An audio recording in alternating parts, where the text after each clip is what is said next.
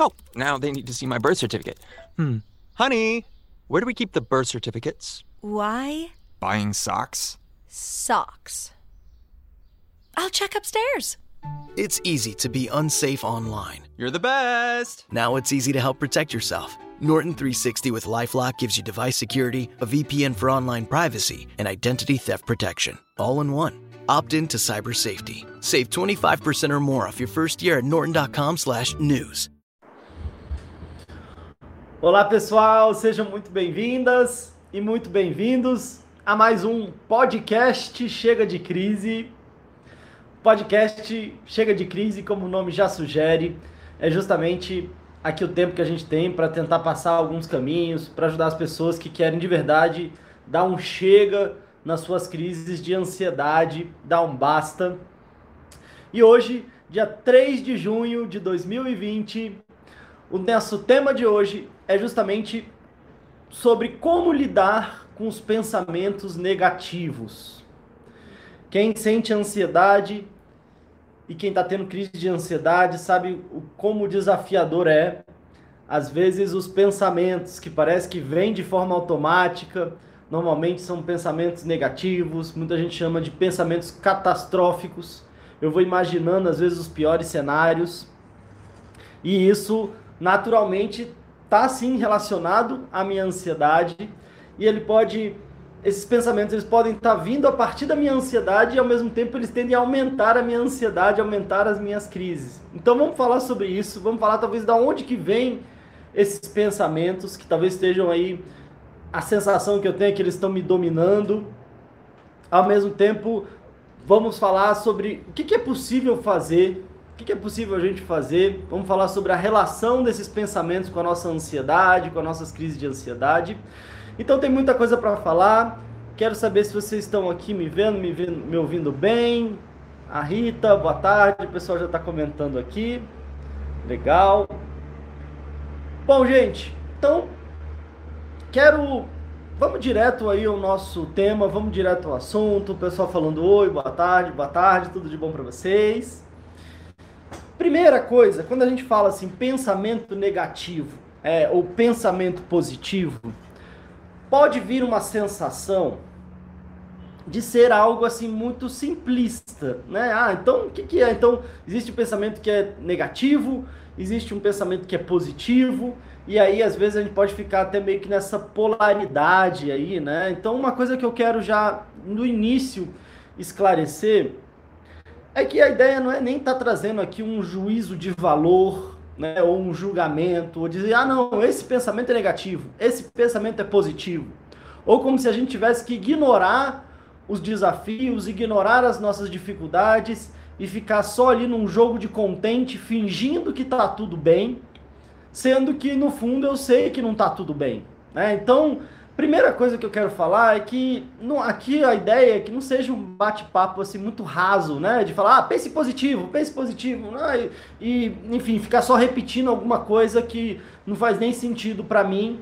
É, então não é essa a ideia, né? Mas sim é uma ideia de que com um certo grau de profundidade a gente possa compreender e entender que uma coisa que eu de verdade acredito muito é que os nossos pensamentos tem um poder muito grande, tem um poder muito grande de transformar o nosso estado de espírito, tem um poder muito grande de, às vezes, nos adoecer, e também tem um poder muito grande de ser um, um parceiro importante no nosso processo de se curar. Então, vamos aprofundar aqui, mas de antemão eu já quero trazer essa clareza, É, para que não fique entendido, né, que é como se fosse só um oba-oba de a gente falar qualquer coisa aqui e que a nossa vida vai se transformar, até porque quem está vivendo, principalmente com crise de ansiedade, sabe o desafio que é, sabe a sensação que é ser, inclusive, mas com muita entrega também, que a gente pode conversar aqui e tentar aprofundar no tempo que a gente tem um, um tema que de verdade para mim é sim muito importante, né, eu coloco aí nos meus treinamentos, nos meus atendimentos, uma parte fundamental que eu chamo da gestão das nossas emoções, gestão daquilo que a gente fala para a gente mesmo, e gestão que vai trabalhar e a gente se propõe a se libertar das crises de ansiedade ou de uma ansiedade que tem me paralisado, que tem me trazido sofrimento, é, nem que seja aos poucos, a gente ir assumindo a responsabilidade do que a gente está pensando. Mesmo que atualmente falo, Pedro, mas você acha que eu quero pensar isso? Ele vem de forma automática e fica me dominando ali. Então é sobre isso que a gente vai conversar. Tem uma historinha que eu já contei num plantão outro dia, e aí eu vou contar com o apoio de vocês que estão ao vivo aqui, porque eu acho que é uma historinha muito boa que ilustra um pouco isso. Quando a gente fala de pensamentos negativos, a gente fala também de antecipação negativa, né? Antecipação negativa é justamente eu ficar antecipando tudo quanto é problema, tudo quanto é coisa ruim, que pode acontecer no futuro. E o grande desafio é que eu já vou sentindo como se eles já estivessem acontecendo. E eu já vou sofrendo como se eles já estivessem acontecendo. O nosso corpo, o nosso cérebro não difere aquilo que eu imagino, aquilo que eu penso, daquilo que acontece. Então, é naturalmente por isso que a gente vai tendo as nossas reações ali, fisiológicas, às vezes sintomas físicos e emocionais, às vezes sendo acionados pelo nosso pensamento. Mas como eu já contei essa historinha algumas vezes, eu não quero também ser repetitivo. Então eu quero saber aqui, para quem está acompanhando ao vivo, se vocês já ouviram a história do cara que furou o pneu de madrugada. Então se vocês já ouviram a história do cara do pneu de madrugada, eu não conto. Se vocês não ouviram ainda, aí as chances são de que o pessoal que vai acompanhar aqui, talvez que vai acompanhar depois, em algum aplicativo de música, de podcast, pessoal que talvez esteja acompanhando aqui pelo Deezer, pelo Spotify, pelo iTunes, pelo Google Podcast, enfim, vários aplicativos de podcast, ou até que possam estar assistindo aqui pelo YouTube em outro momento, enfim.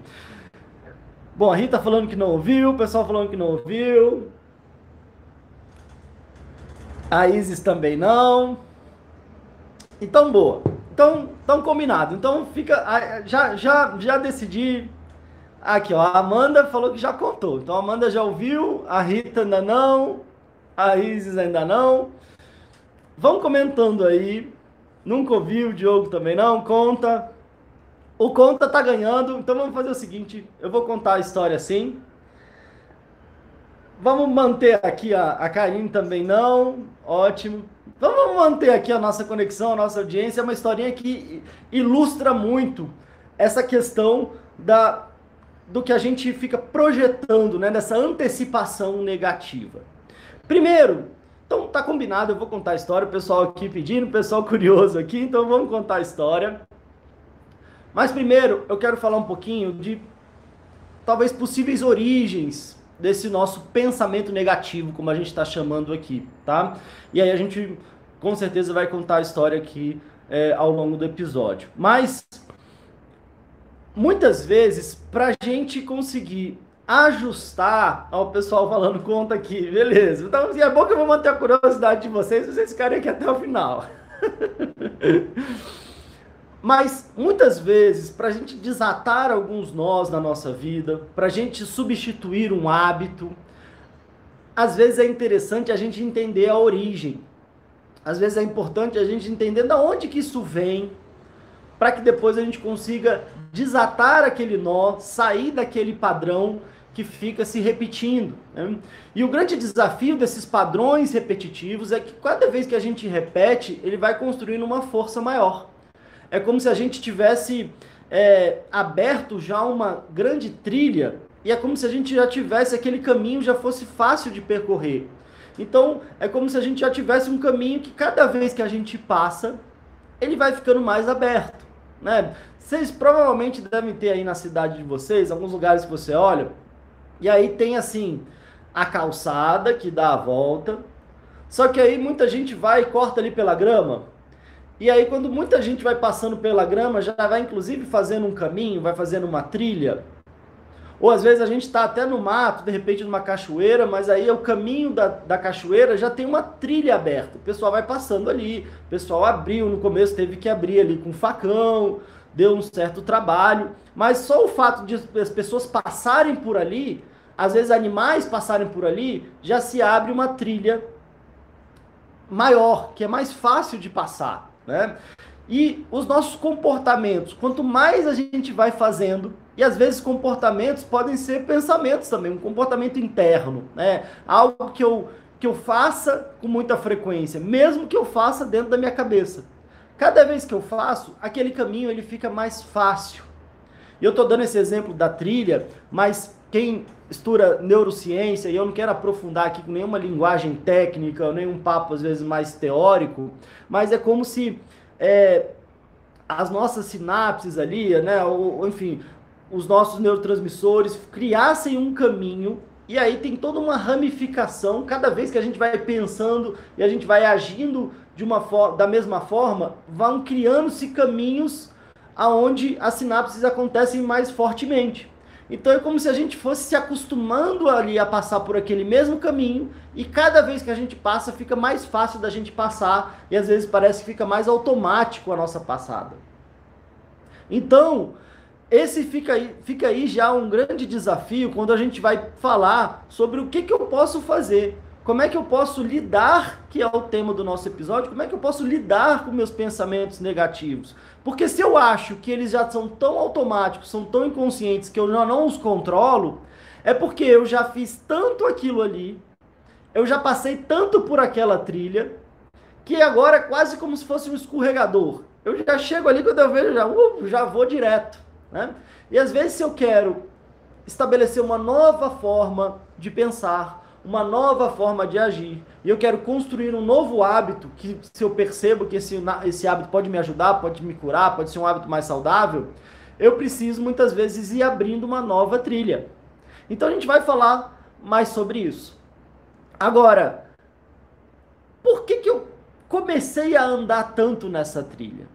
E aí esse é o ponto, né? Qual que é a origem desses pensamentos catastróficos? Qual é a origem desses pensamentos negativos? Qual que é a origem de eu ficar antecipando negativamente as minhas dificuldades, os meus problemas? E aí, às vezes eu acho que eu estou me prevenindo, mas na verdade eu já estou vivendo uma grande dor o tempo inteiro. Porque não é só se o problema acontecer que eu vou ficar mal. Eu já fico mal só de pensar nele. E claro, isso com uma certa constância vai me adoecendo.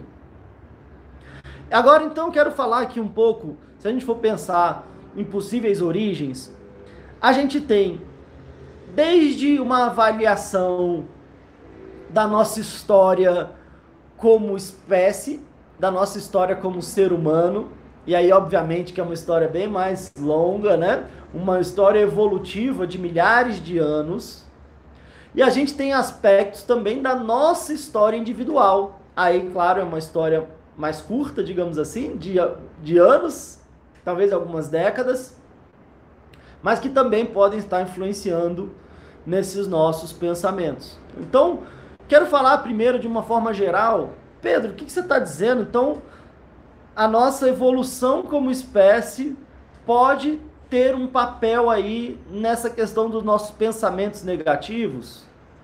Pode. Principalmente quando a gente fala que a nossa ansiedade ela tem a, está relacionada a um mecanismo de preservação da nossa vida, aonde era muito importante a gente perceber as ameaças, perceber os problemas, porque a nossa sobrevivência estava ali totalmente relacionada a eles. Se a gente for pensar como espécie, quando a gente não tinha televisão, quando a gente não tinha celular, quando a gente não tinha internet, quando a gente não tinha um mercado para ir lá e comprar já a comida, já a carne, todo em pedacinho ali, quando a gente naturalmente tinha que sobreviver ali na nossa selva, seja na nossa selva, na nossa savana, ali na nossa tribo, o que que O que, que a gente pode pensar que seria um problema? Um problema poderia ser a gente tem que caçar a nossa, nossa própria comida. Um problema poderia ser, às vezes, a invasão de algum predador, de algum bicho, às vezes uma onça, uma cobra, algum bicho que podia estar vindo atacar, atacar a nossa tribo, atacar ali, de repente, as crianças ali da tribo. Um problema pode ser, às vezes, uma enchente que está vindo. O problema pode ser, às vezes, uma tribo rival que, de repente, de alguma forma, talvez esteja vindo aí nos atacar. Então, se a gente for pensar evolutivamente, a gente precisou ter uma atenção maior nas dificuldades, nos problemas, porque vamos pensar, o que é mais importante? A gente saber que está vindo um leão ou a gente saber que tem uma fruta madura no pé? Uma fruta madura no pé é algo ótimo, de repente tem um pé ali, a gente tem uma fruta madura e isso é um sinal de que a gente vai comer uma fruta ali gostosa, vai se alimentar. Mas entre um se alimentar com uma fruta gostosa e um leão tá vindo, e um predador tá vindo, e uma enchente tá vindo, imagina para quem que a gente precisa ter mais atenção. Imagina para onde quem tinha mais atenção com isso sobreviveu mais. Então a gente fala aí até em termos evolutivos, né, da nossa evolução como espécie, onde de alguma forma estar atento ao, às dificuldades, estar atento às notícias ruins, era fundamental para a nossa sobrevivência, porque normalmente a nossa vida ou a vida da nossa tribo, da nossa família, estava em risco. Não era uma coisa que a gente acessava aqui para saber se uma tribo lá do outro lado do planeta estava com problema. Não, era uma coisa muito particular aqui nossa. E aí, só da gente pensar um pouco nisso, talvez traga um pouco de reflexão de por que que às vezes a notícia ruim pega mais a gente. Por que que às vezes a gente se conecta mais às vezes com, com as notícias complicadas? Tem um, um termo em inglês que fala um pouco sobre isso, né, na questão da imprensa, que fala que if bleeds, it leads. Ou seja, se sangra, vende mais, se sangra, lidera.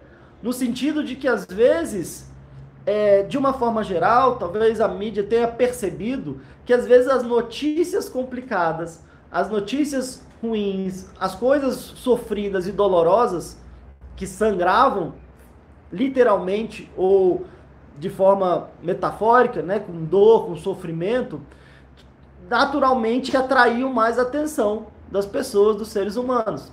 Então, naturalmente, se há uma profissão e eles têm que fazer uma pauta, talvez a pauta complicada, talvez ela tenha um apelo maior do que a fruta madura no pé. E é importante a gente entender esse mecanismo para que a gente possa atuar sobre ele. Porque uma coisa interessante, e aí eu posso falar que a gente, a gente fala essas comparações, e vira e mexe a gente já falou da zebra fugindo da leoa, né? E que a zebra também tem todo um mecanismo de fuga ou de luta, e esse mecanismo de sobrevivência, que talvez a gente possa até falar que tem às vezes semelhanças com o que a gente traz da ansiedade, que ela, ao ver uma ameaça, o corpo dela se prepara para fugir ou para lutar. No caso da zebra, é para fugir. No caso da leoa, é para lutar, é para atacar. De qualquer jeito, o corpo das duas se preparam para um, um movimento mais intenso, para uma ação mais intensa. E aí, não sei se você vê alguma semelhança, porque o que, que o corpo, quando o corpo está se preparando para lutar ou para fugir, que, pre, que recursos o corpo tem para isso? O coração acelera para bombear mais sangue para as extremidades. Normalmente, às vezes, há uma dormência, há um, todo um movimento do corpo para que a gente tenha que sair correndo, para que a gente tenha que atacar, que a gente tenha que lutar, para que a gente tenha que fugir. Então, é o nosso corpo se preparando para lidar com uma ameaça, com uma situação. E a gente, é, também, se a gente for pensar lá atrás, os recursos que a gente tinha, assim como os animais têm, talvez seja, for, possam até ser algumas ferramentas ali mais rudimentares e depois foi melhorando, mas normalmente a gente tinha nossas mãos, as nossas pernas, as nossas garras, as presas. Então o nosso corpo tinha que ser preparado para isso. E aí o que que acontece? Quem talvez não se conectasse, não tivesse muito atento ali para se preparar para as ameaças e talvez até de alguma forma poder prever algum desafio, prever alguma ameaça, talvez não tenha sobrevivido. Então, o que eu quero dizer é que a gente tem ali uma história, uma origem como espécie que nos ajuda, inclusive, a compreender o que está acontecendo com a gente, com o nosso corpo. Óbvio que agora a gente não precisa ir lá caçar o nosso alimento. pelo menos a grande maioria de nós, a gente pode ir ali no mercado e comprar. Ao mesmo tempo, para ir ali no mercado comprar, a gente precisa ter dinheiro. Para ter dinheiro, a gente precisa trabalhar, ou a gente tem que fazer alguma coisa. Da onde vem o dinheiro, da onde vem as contas. A gente tem outras ameaças, mas um nível muito diferente. A gente tem ameaças, sim, que nos trazem insegurança, que trazem medo, às vezes a própria segurança pública. E aí isso movimenta também os nossos sentimentos, as nossas emoções. Agora, o grande desafio é que, diferentemente dos animais, como eu já falei também, a zebra precisa olhar para a leoa. E no nosso caso, a gente foi desenvolvendo uma capacidade criativa, uma capacidade imaginativa, uma capacidade de pensamento, de elaboração. Que aí a gente não precisa só olhar a ameaça para que a gente dispare todo esse processo dentro da gente. A gente pode só pensar na ameaça. Ou a gente não precisa ver ali, a gente pode estar assistindo alguma coisa. Ou a gente pode estar se conectando com as dificuldades ao redor do mundo. Ou a gente pode estar se conectando com as dificuldades das pessoas mais próximas da gente. Ou a gente pode estar se conectando só com, já com as nossas dificuldades, com os nossos boletos, com os nossos relacionamentos, com as nossas dificuldades. E como eu falei, eu quis dar uma passada rápida nesse contexto da nossa evolução como espécie. E ao mesmo tempo, eu quero dar uma passada rápida na nossa história de vida. Porque muitas vezes, esses pensamentos negativos, esses pensamentos catastróficos, a gente fica já imaginando os piores cenários, também tem a ver com coisas que a gente viveu na nossa história de vida. Muitas vezes, eu talvez passei por situações aonde me trouxeram grande dor, me trouxeram grande angústia, me trouxeram grande sofrimento. Então, assim como, de repente, uma zebra que conseguiu fugir de uma leoa, ou uma zebra que aprendeu ali com as outras zebras, que quando vem uma leoa, é importante correr o mais rápido possível, porque a nossa vida está em jogo. Às vezes a gente passou por situações dolorosas, a gente passou por situações onde houve muito sofrimento, e às vezes dor física, e muitas vezes dor emocional, um sofrimento emocional, e talvez a gente tenha aprendido ali, ou tenha ficado registrado dentro da gente, da nossa inteligência, do nosso organismo, de que, olha, cuidado ali. É como se, talvez, na evolução ali, no crescimento da zebra, de algum momento, às vezes ela ainda filhotinho, teve que fugir ali de uma leoa, de outros predadores. E aí se registrou, meu amigo, quando você vê uma leoa, você corre, né? Então, o grande desafio é que na nossa história de vida, o que, que pode ter sido uma dor? E às vezes uma dor emocional pode também acionar gatilhos da minha sobrevivência, como se eu tivesse, uma minha dor tivesse colocando também a minha vida em risco, mesmo que seja uma dor emocional. Às vezes eu passei por uma situação de uma grande rejeição, às vezes eu passei por uma situação de uma grande crítica e aquilo me deixou muito mal, me deixou muito envergonhado. Às vezes eu passei por uma situação de uma grande decepção. Às vezes eu passei por uma situação, às vezes, de violência, se não física, às vezes uma violência psicológica. Às vezes pode não ter sido até algo que a gente avalie como algo tão grande assim. Não, de repente eu nem me lembro de algo tão grande assim. Mas talvez quando eu era criança, alguém chegar e falar, ah, mas você tá chorando muito, eu vou embora e não volto nunca mais. Ou, você é muito burro. Ou, poxa, nada que você faz dá certo. Ou, presta atenção. Ou, você não dá conta de nada. Coisas talvez que a gente ouviu e que de repente não falaram nem pra gente com grande intenção de nos machucar ou nos magoar. Mas quando a gente era criança, talvez aquilo tomou uma proporção muito grande. E aí o nosso mecanismo de defesa talvez busque evitar ou se esquivar ou fugir de viver novas experiências como essa. Então, ou seja, às vezes eu sofri uma grande decepção, eu sofri uma grande dor, e a sensação que eu tenho é que, nossa, aquilo ali quase me matou. Então, é como se eu quisesse prevenir, me precaver, ou fugir dessa situação para que eu não tenha mais essa dor, para que eu não sofra mais aquela dor que eu sofri lá atrás. Ou como a gente estava falando outro dia, na questão do controle, né? Por que que às vezes eu quero ter controle de tudo? Por que que eu quero às vezes ter tudo sob controle? Eu quero controlar as outras pessoas, meu companheiro, minha companheira, meus filhos, meus pais. Às vezes quando a situação foge do meu controle, eu começo a ficar nervoso, ansioso, e às vezes isso também é um gatilho para ansiedade. Porque talvez muitas vezes, lá atrás da minha vida, às vezes eu sofri uma grande dor, tive uma grande dificuldade e às vezes não tinha nada ali sob meu controle. Talvez eu era criança e presenciei um monte de coisa ali, talvez meus pais brigando, um monte de coisa ali, onde eu não tinha controle nenhum. Então talvez também de forma muito inconsciente e automática, às vezes eu vou pensando, bom, se eu conseguir controlar tudo aqui, se eu conseguir controlar as situações, eu não vou sofrer talvez como eu sofri lá atrás.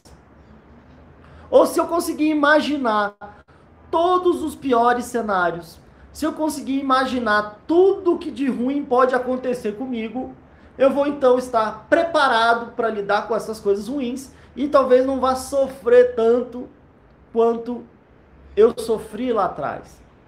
Então, se a gente for pensar, e aí eu até quero convidar vocês a pensarem comigo, quero dar um oi geral, o pessoal está entrando, falando aqui. Mas, de uma certa forma, é algo que, se a gente for pensar, faz sentido, mas, na realidade, em vez de nos ajudar, pode estar nos atrapalhando. Então, sabe aquelas coisas que faz sentido, mas não está ajudando em nada e está só atrapalhando? Que é, se eu pensar em tudo de ruim que pode acontecer, eu vou estar preparado e aí eu não vou sofrer tanto. O meu pro- problema que lá atrás me pegou de surpresa, agora não vai pegar mais. Ou se eu tiver controle de tudo que estiver acontecendo ao meu redor, controle de todo mundo que estiver ao meu redor, de todas as situações, eu também não vou ser pego de surpresa, não vou sofrer aquela grande dor, aquela grande decepção. O problema é que, como eu também já falei, quando a gente quer controlar tudo, é como se a gente quisesse abraçar o ar. Porque quanto mais a gente abraça, mais ele escapole. A gente comentou até nessa situação que a gente está vivendo de isolamento, de pandemia, que a pessoa mais controladora do universo, tenho certeza que não imaginou que a gente estaria vivendo o que a gente está vivendo agora. Ao mesmo tempo, então, se eu for querer só ter mais controle, talvez eu esteja só aumentando ainda mais a minha ansiedade, eu estou aumentando ainda mais o meu sofrimento. E adoecendo ao ponto de nem conseguir lidar com as situações quando elas aparecem. Porque às vezes se eu estou bem, se eu estou saudável fisicamente e mentalmente, eu ainda consigo ter uma capacidade de lidar com as adversidades, de lidar com as dificuldades. Agora se eu estou adoecido, se eu já venho meio adoecido, acontece qualquer coisa, aí eu adoeço de vez e eu não consigo lidar tão bem com as adversidades, eu não consigo me adaptar tão bem aos desafios. No final das contas, talvez isso só esteja me atrapalhando ao invés de me ajudar. E ao mesmo tempo, se eu ficar também pensando todos os piores cenários, tudo de ruim que pode acontecer, e aí eu achar que eu estou me prevenindo, porque eu vou estar preparado para os problemas, no final das contas, eu ficar pensando em tudo de ruim que pode acontecer, como a gente já falou, faz com que eu, inclusive, sinta como se as coisas já estivessem acontecendo. E como eu já sinto que as coisas já estão acontecendo, é como se eu vivesse em momentos de grande calamidade o tempo inteiro. Então é como se eu ficasse apavorado o tempo inteiro, morrendo de medo o tempo inteiro, com muita ansiedade o tempo inteiro, e que isso também vai me adoecendo ao ponto de diminuir a minha capacidade de lidar com as adversidades, de lidar com as situações surpresas que vão surgir na minha vida. É, até porque a gente conversa muito aqui com muita gente, né, e fala, bom, tá, eu, eu sou muito controlador, e aí, tá ajudando? Ah, eu penso em todos os piores cenários. Está ajudando? Ou está atrapalhando? Então, o primeiro passo é a gente perceber o que está acontecendo. Talvez nos ajude a olhar para trás e entender a origem. Mas, para que a gente se liberte daquele processo, a gente precisa compreender que algo não está indo bem e mudar as nossas atitudes, mudar as nossas ações. E no caso do nosso tema aqui, mudar os nossos pensamentos. Então, Pedro, mas ele vem de forma muito automática, eu não, eu não controlo.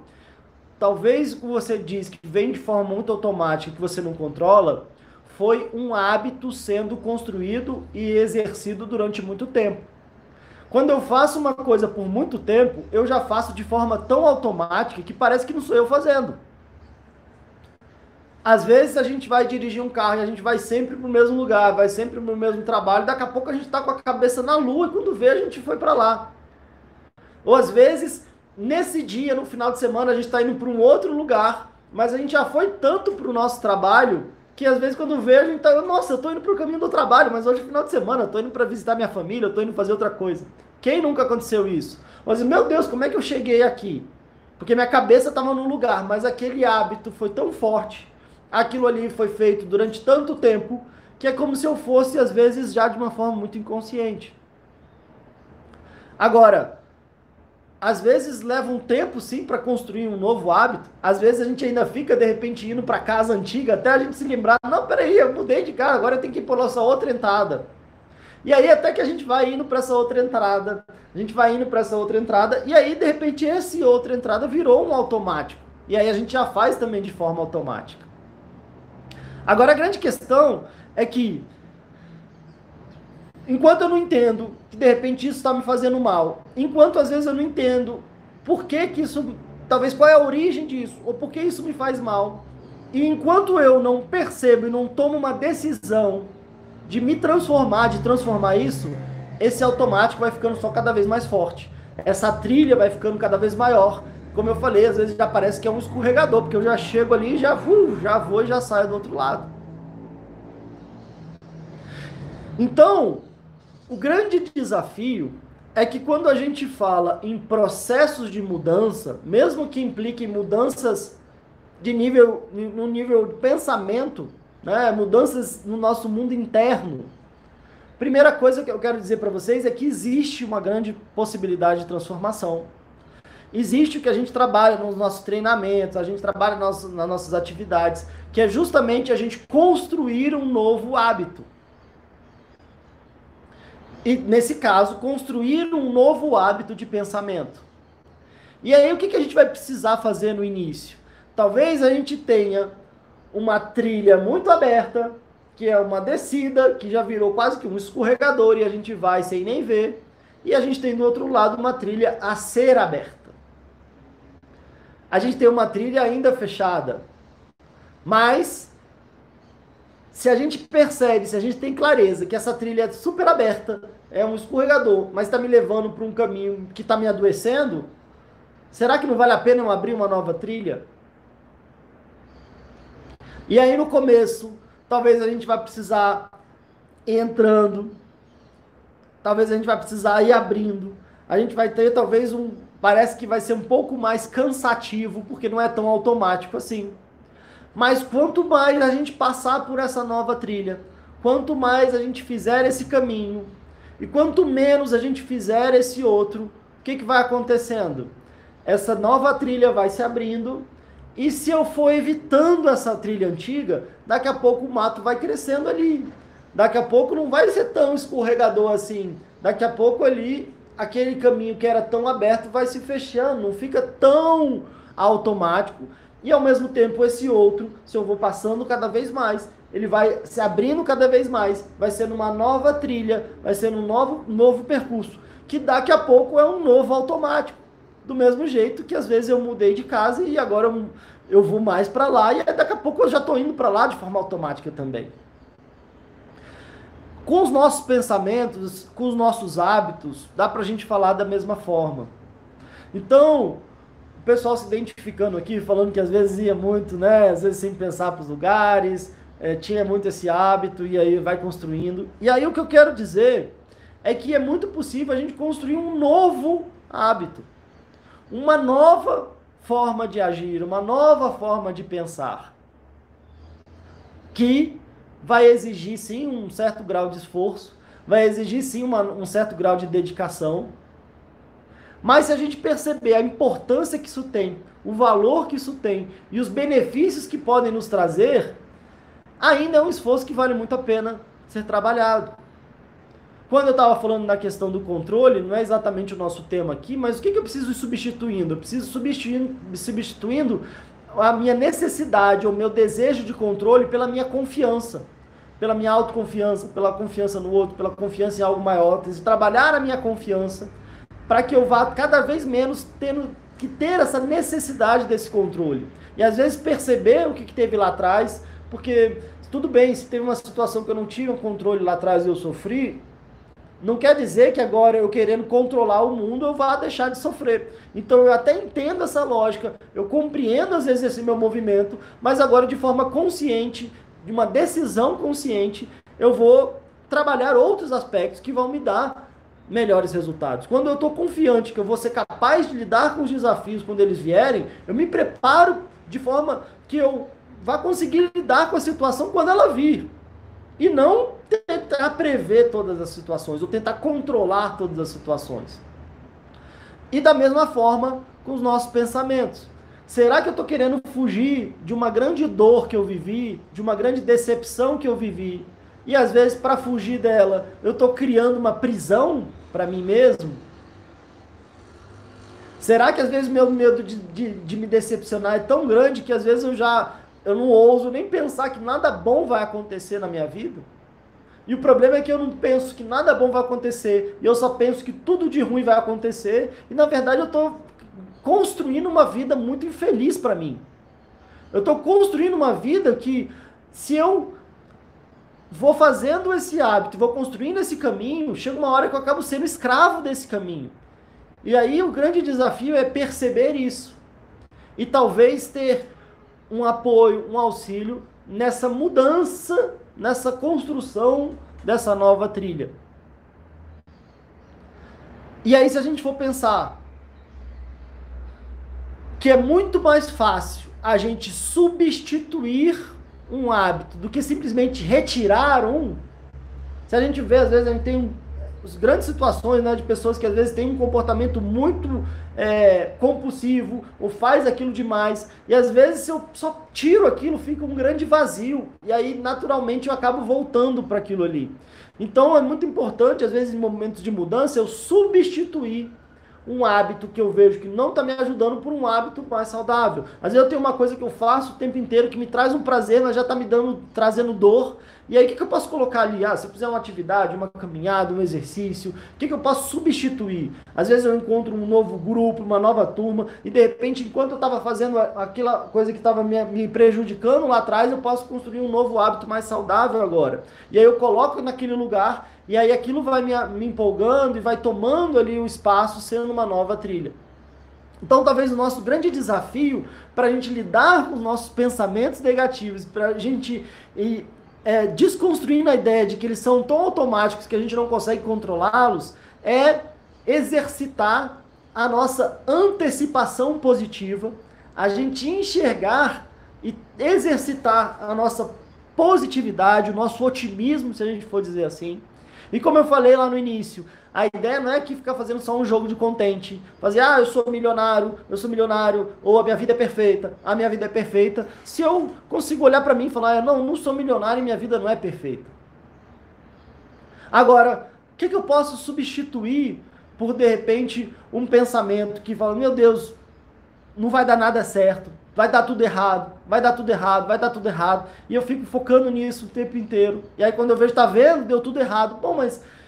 É, é, é um termo que, que se utiliza, que vem da, da psicologia social, que é profecia autorrealizadora.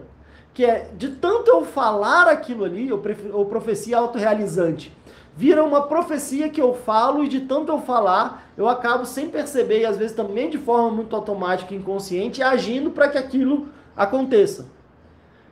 Se de repente eu vou ter uma apresentação, eu falo, putz, eu vou falar tudo errado, eu vou esquecer de tudo, vai ser ruim, todo mundo vai rir de mim, vai ser, vai ser péssimo, eu não sou, eu não sou bom para isso, eu falo tudo errado, na hora eu vou esquecer de tudo.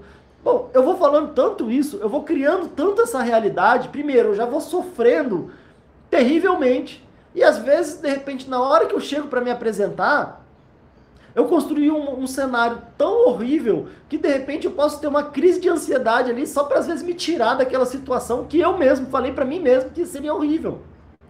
Então, às vezes, a gente sem perceber, a gente esteja comunicando para o nosso organismo algo que é o oposto do que a gente quer.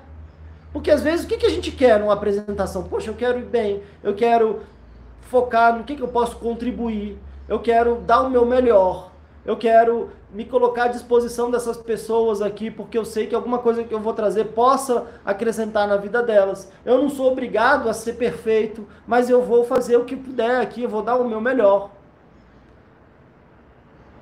E eu posso pensar, inclusive, que pode ser até divertido, pode ser algo empolgante, pode ser algo interessante. Provavelmente eu vou aprender aqui com essa troca. Talvez eu vou me apresentar aqui, vai ser uma forma de eu treinar minhas apresentações para apresentar ainda melhor no futuro.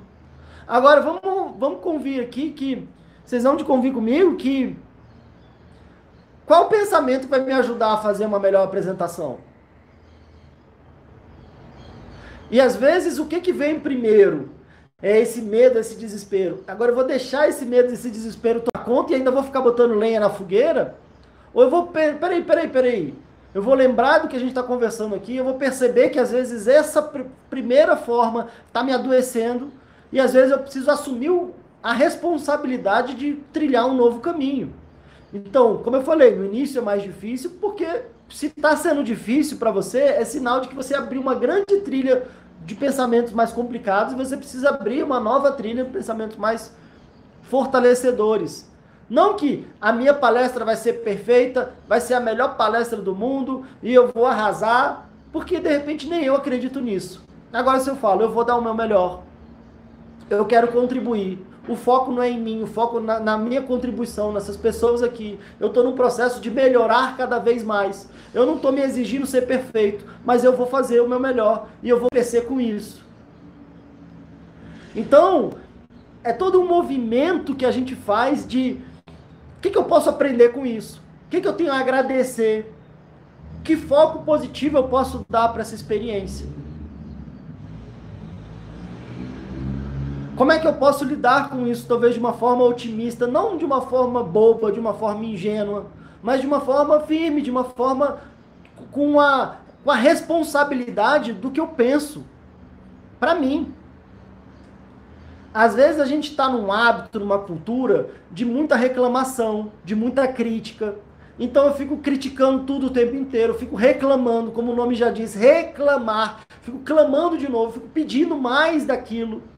Eu fico criticando todo mundo ao meu redor, e aí eu acho que o mundo inteiro está me criticando, e aí eu já me critico, e eu já imagino o que pior que pode acontecer, achando que eu estou prevenindo, achando que eu estou me protegendo, e na verdade eu estou me adoecendo.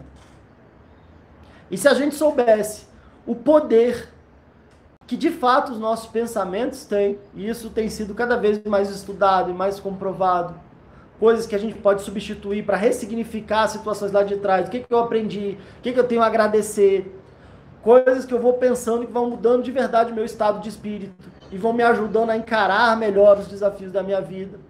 E enquanto eu achar que eu sou refém e eu não tomar uma decisão de, peraí, agora na minha cabeça aqui, eu vou fazer o possível para começar a decidir os meus pensamentos. Eu não vou ficar me vitimizando até de mim mesmo, dos meus próprios pensamentos, porque é isso que a gente faz. Ai, Pedro, não, mas meu pensamento vem e me controla. Se eu estou me vitimizando, inclusive com meus próprios pensamentos, imagine quantos graus de vitimização eu não trago. Que o problema é de fulano, que é de ciclano, o problema é do meu pai, o problema é da minha mãe, o problema é da minha vida, o problema é que eu nasci no, no ano errado, o problema é que eu nasci no mundo errado, o problema é que eu nasci no corpo errado, primeiro que eu nasci, sei lá, eu vejo problema em tudo. Como a gente falou no outro dia, que eu culpo a pedra que eu chutei, que machucou meu pé. E é claro que eu não estou falando aqui de uma forma, pode soar às vezes uma forma insensível, mas o que eu estou falando às vezes é para ajudar a gente a se chacoalhar e perceber, lógico, faz sentido, eu sou responsável, se eu não assumir responsabilidade nem pelos meus próprios pensamentos, eu vou assumir responsabilidade de quê, pelo amor de Deus?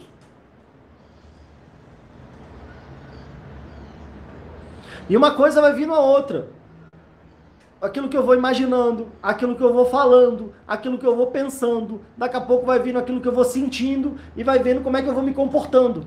Então, às vezes eu quero mudar um comportamento, eu quero mudar como o, o meu adoecimento, e às vezes eu não entendo que ele vem de um processo de pequenos passos que tem a ver com o que eu falo, com o que eu imagino, com o que, que eu penso, e aí depois com o que, que eu sinto, com o que, que eu me, me comporto, e aí vem toda uma cadeia.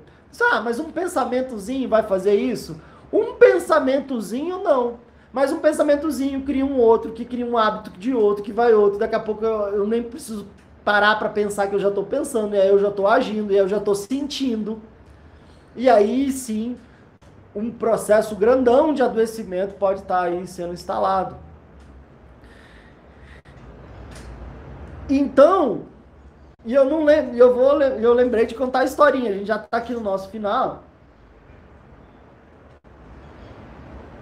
E eu vou contar a história agora, e a gente depois vai pensar aqui, eu quero que vocês saiam dessa live de hoje, fazendo um exercício muito prático.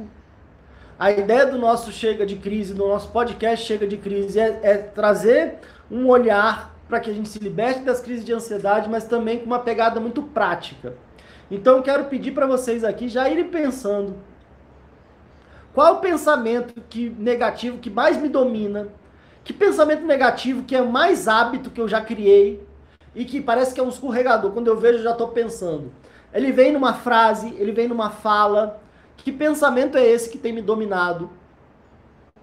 E a gente vai pegar esse exemplo, pensa na sua frase, pensa no que você mais, talvez que pensamento mais negativo, que mais te martela, para a gente fazer um exercício aqui de quem sabe você pelo menos ter uma nova frase para você ir substituindo por essa. Combinado? Então, vamos contar a história aqui. É a história do cara que era muito ansioso, era muito agoniado,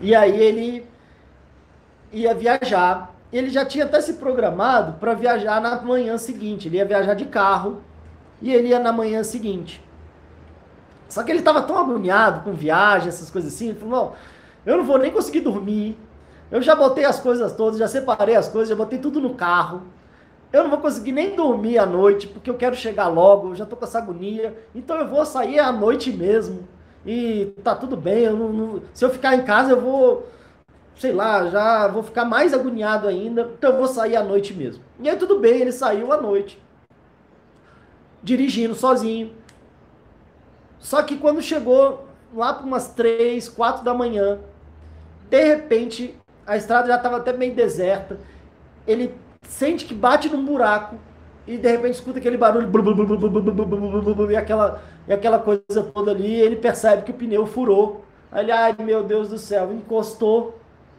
foi para acostamento. E aí ele já começou a pensar, meu Deus do céu, eu não acredito que eu furei o pneu no meio dessa estrada deserta. Vai vir algum assaltante, vão me roubar aqui, vão me assaltar, o que, que eu posso fazer? Meu Deus do céu. E aí ele não tinha o que fazer, então ele saiu do carro, olhou e o pneu estava furado mesmo. Não dá para eu andar com o pneu assim na estrada.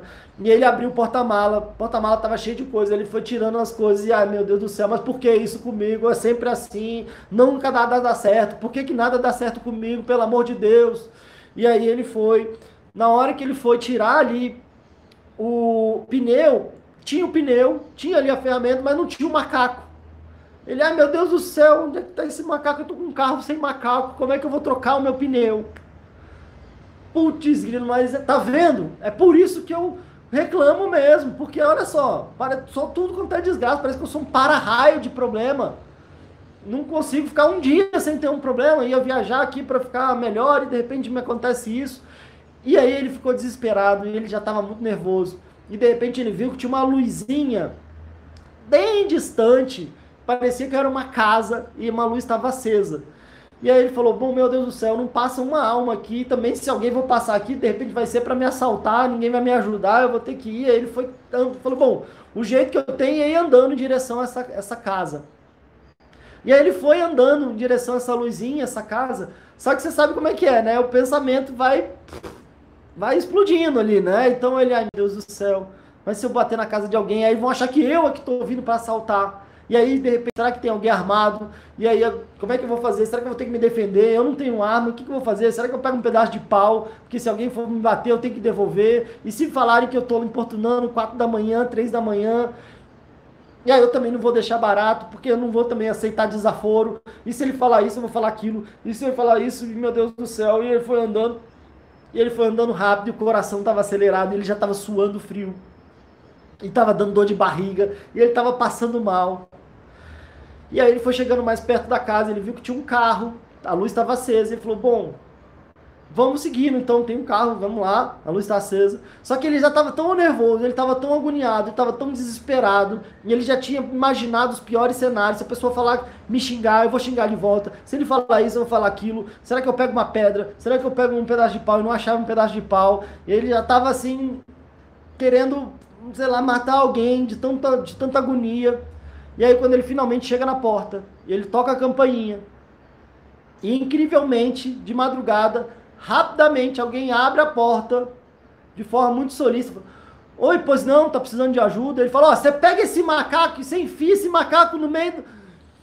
E aí ele já descarregou tudo aquilo que ele vinha trazendo dentro dele, lá do, desde o pneu furado até a porta.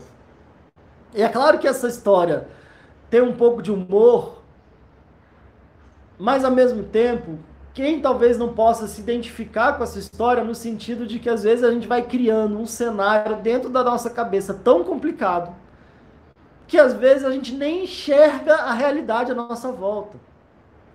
Talvez ele não percebeu que se tinha uma luz acesa, tinha um carro ali, talvez, nossa, que... Como é que eu posso estar agradecido por ter alguém que possivelmente vai poder me ajudar aqui? Nossa, graças a Deus que tem uma casa, uma luz acesa.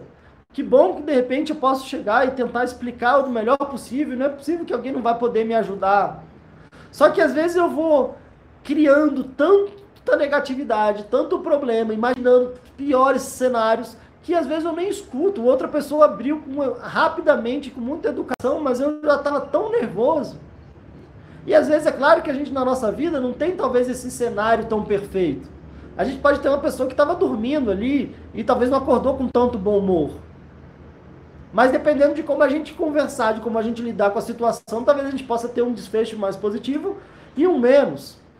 Talvez sem a pessoa nem falar nada, mandar ela enfiar o, o, o macaco não sei aonde, não seja a melhor forma de lidar com as nossas dificuldades.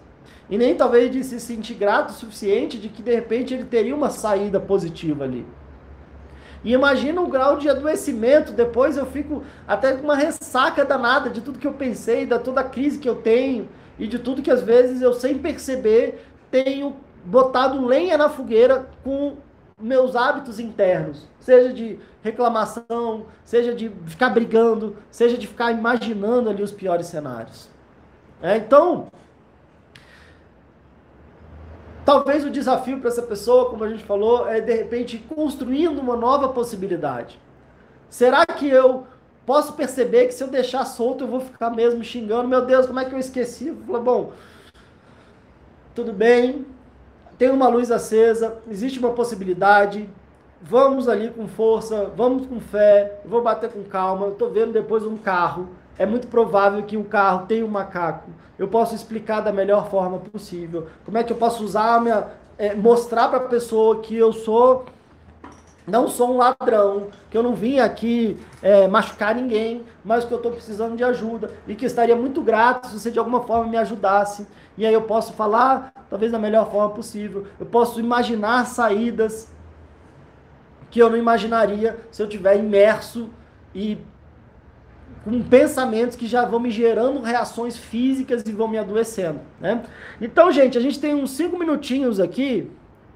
Eu quero, o pessoal agradecendo, rindo aqui, né? Eu quero perguntar para vocês, se vocês puderem comentar aqui, ou pelo menos pensar em vocês, qual que é essa frase que mais te domina, qual é a frase que você acha que é mais negativa, que é mais repetitiva na sua cabeça.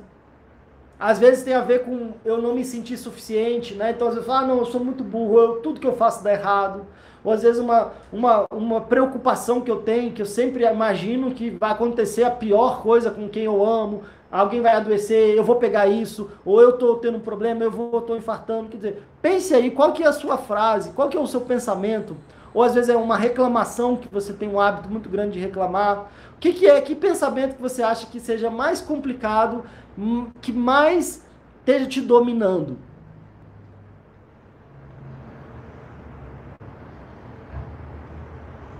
Legal, a Rita aqui já comentou. Tudo que eu faço dá errado, não vai dar certo. Boa, Rita. Vocês podem ir pensando aqui. E eu quero sugerir um exercício rápido. A gente tem outras situações, outros momentos que a gente aprofunda mais isso, mas eu quero pelo menos passar um exercício para vocês aqui nesses minutinhos que a gente tem. A Isis já comentou aqui também, que é, meu, pensa, meu pior pensamento é que ninguém precisa de mim. Ninguém precisa de mim. E a Rita tá falando aqui, tudo que eu faço dá errado, não vai dar certo. Vamos pegar esses dois exemplos? Se a gente tivesse mais tempo aqui, em outras situações, a gente teria mais tempo para elaborar isso. A Jorge falando, nunca ninguém me elogia em nada. Ótimo. Então a gente tem bons três exemplos aqui, que seria interessante, talvez até vocês terem mais tempo para elaborar isso, para tentar pensar de onde veio isso. Né? Será que eu vivi situações, e às vezes, é onde, de fato, eu, às vezes eu fui muito criticado, então parece que nunca que, o que eu... que eu fazia, às vezes era elogiado, então eu nunca me sentia elogiado, valorizado. O Paulo aqui falando, né, é, não sou bom o suficiente. A outra, a Fernanda trouxe aqui, né, para você é fácil, eu não faria assim. Então, a gente pode sim pensar, né, entender de onde veio a origem disso, né. Isso pode ser uma parte importante da gente desatar esse nó. Mas para simplificar o nosso exercício, e que já tem um poder, eu já de verdade acredito que tem um poder, principalmente se eu trouxer isso e construir um novo hábito de passar ali mais vezes, é, como é que eu posso pegar essa frase e reformulá-la, às vezes trocando uma palavrinha, às vezes trocando uma vírgula, às vezes mudando alguma coisa, para que eu possa falar essa mesma frase e em vez de ela ser uma frase que me enfraquece, que me desempodera, pode ser uma frase que me traga força, que me traga confiança, que me traga energia. Como é que eu posso, às vezes, reformular essa frase, principalmente para que, de alguma forma, eu possa ir acreditando nessa nova realidade, e aí essa frase possa ir se tornando cada vez um hábito que, como eu falei, às vezes ainda vai me dar um certo trabalho até que vire um novo automático, e quando eu vejo eu já estou indo para aquele caminho.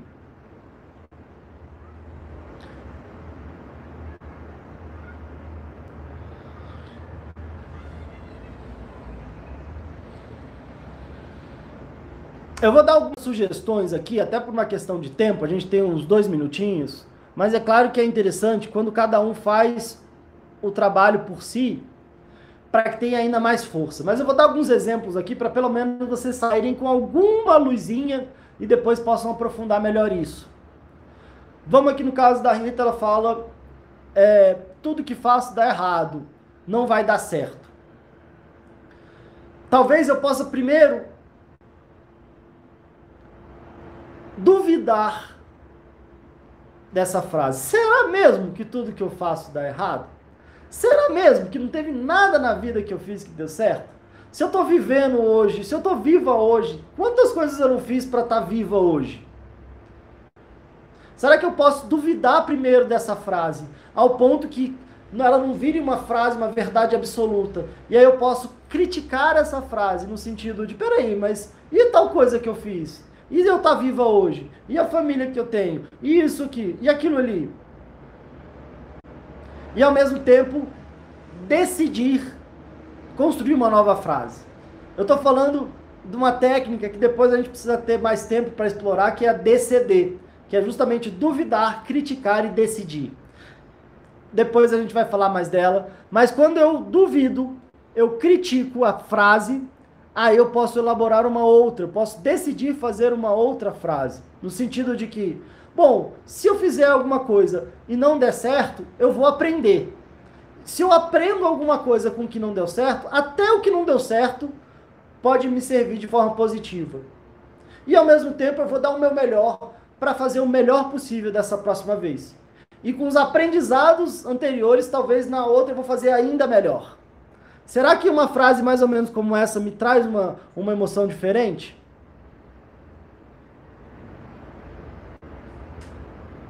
Ou ninguém precisa de mim. Se eu for pensar, será que eu posso duvidar dessa frase? Peraí, mas será que ninguém precisa de mim mesmo?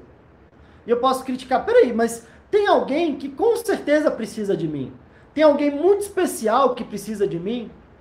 E, que tem, e se eu não fizer por essa pessoa, ninguém vai poder fazer.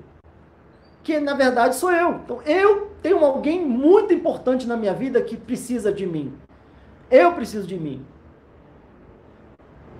E se eu preciso de mim, eu vou dar o meu melhor para mim, e aí eu posso dar o melhor para as outras pessoas. Ou eu posso entender qual é a necessidade que os outros precisem de mim. Será que às vezes meu senso de importância está no olhar do outro e não no meu olhar? Então, talvez o que eu posso reformular para eu deixar claro que tem alguém muito especial que precisa de mim, da minha atenção, do meu carinho, que sou eu. Estou aqui fazendo de forma muito rápida, a gente já até passou aqui o nosso tempo, mas ninguém me elogia em nada.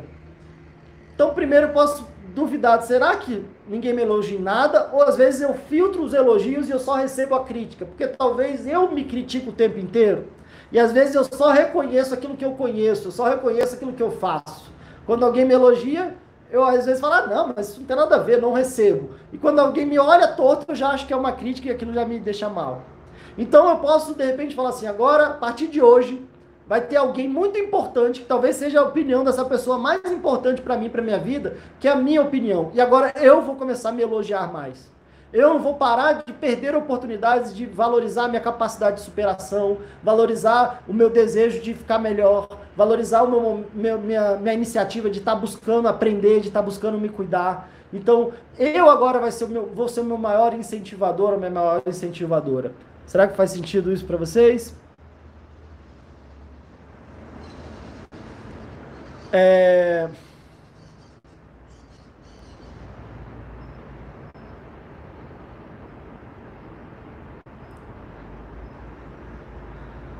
Bom, o Paulo está dizendo aqui, né, ótimas intervenções, fazemos muito isso na terapia cognitivo-comportamental, os pensamentos têm muito poder em nossas emoções e comportamentos, que eu sou eu mesmo, sim, sim, sim, o pessoal concordando aqui.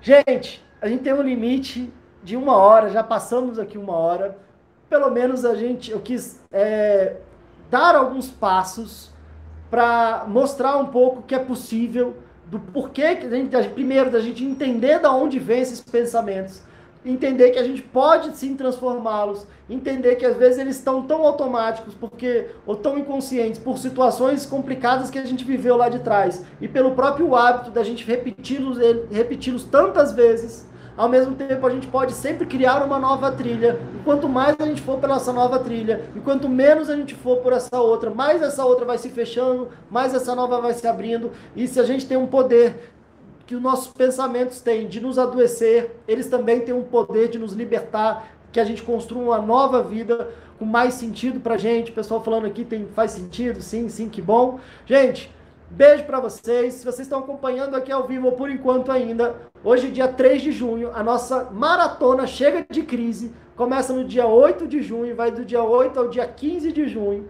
as inscrições são gratuitas, você pode fazer a inscrição pelo link que vai estar na descrição do vídeo aqui do YouTube, você pode fazer a inscrição lá no meu Instagram, é Pedro Costa, underline, fala ansiedade, lá na minha bio vai ter um link, clica lá, cadastra o seu e-mail. A gente está preparando aí com muito carinho, a gente está nessa pré-maratona, tendo programas todos os dias. Amanhã a gente tem o nosso plantão Fala Ansiedade lá no Instagram. Sexta-feira a gente tem o nosso Fala Ansiedade.